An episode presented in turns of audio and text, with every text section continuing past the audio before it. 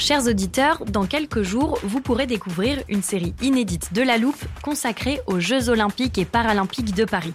À trois mois de la cérémonie d'ouverture, on s'est demandé comment réussir ces JO. Les transports sont-ils prêts à affronter les milliers de touristes? Le dispositif de sécurité est-il suffisant? L'enthousiasme sera-t-il finalement au rendez-vous? Pour répondre, on plonge durant cinq épisodes dans les archives des éditions précédentes, accompagnés des journalistes de l'Express. C'est à retrouver à partir du 13 mai sur toutes les plateformes d'écoute. It's that time of the year. Your vacation is coming up. You can already hear the beach waves, feel the warm breeze, relax, and think about work. You really, really want it all to work out while you're away. Monday.com gives you and the team that peace of mind. When all work is on one platform and everyone's in sync, things just flow wherever you are. Tap the banner to go to Monday.com.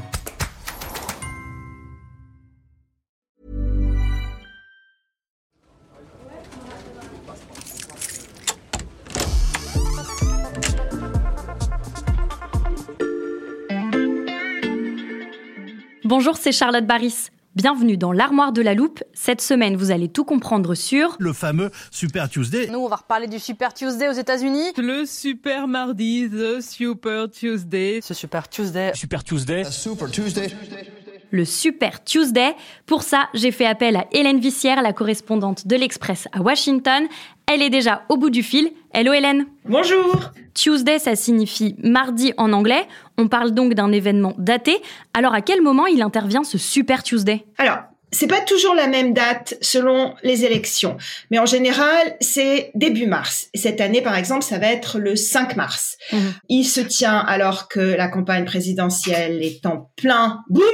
Tous les quatre ans aux États-Unis, chaque État organise un vote pour les primaires pour désigner le candidat de chaque parti au présidentiel de novembre.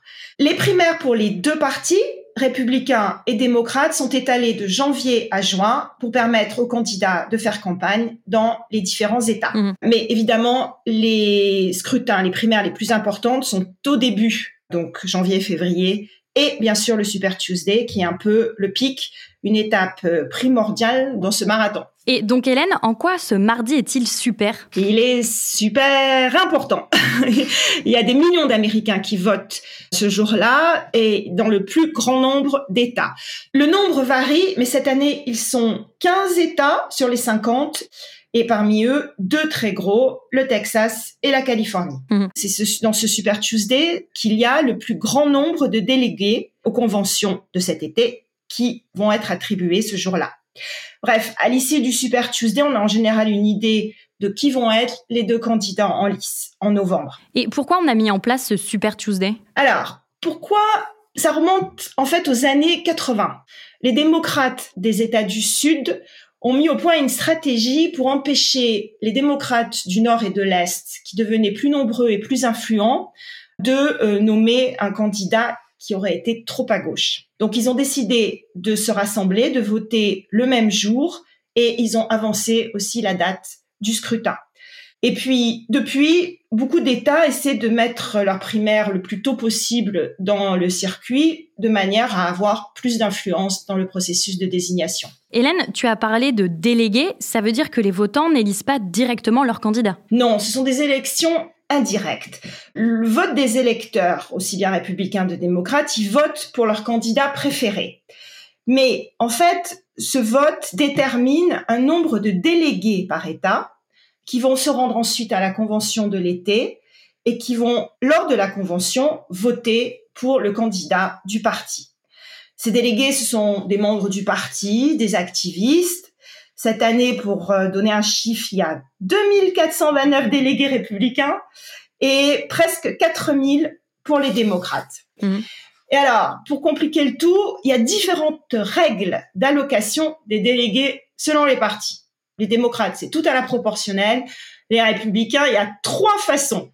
Il y a des États où c'est le gagnant qui remporte tous les délégués, d'autres États où c'est à la proportionnelle, et d'autres encore où c'est un système hybride où il y a proportionnel et système majoritaire. Bref, lors du Super Tuesday, on a environ un tiers des délégués qui vont être attribués. On l'a compris, c'est en effet une date super importante. Tu as des exemples historiques de Super Tuesday qui ont déterminé la trajectoire d'une primaire? Bah oui, il n'y a pas si longtemps, en 2020, Joe Biden était donc candidat. Il avait perdu les premières primaires et donc euh, on le sentait complètement dans les choux. Puis il a gagné la Caroline du Sud à la surprise générale. Et quelques jours plus tard, il a remporté 10 États du Super Tuesday, y compris des États qu'il n'aurait jamais dû gagner. On pensait que ce serait Bernie Sanders qui était son rival, qui les gagnerait.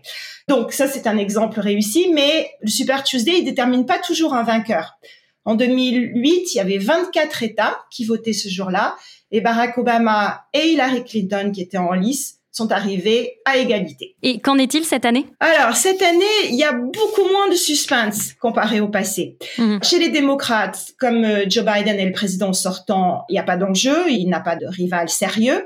Et chez les républicains, il y a toujours deux candidats en lice, euh, euh, Donald Trump et Nikki Haley, euh, l'ex-ambassadrice à l'ONU de Donald Trump, mais elle est très loin dans les sondages. Donc, euh, il y a peu de chances euh, qu'elle arrive à, à, rester en lice.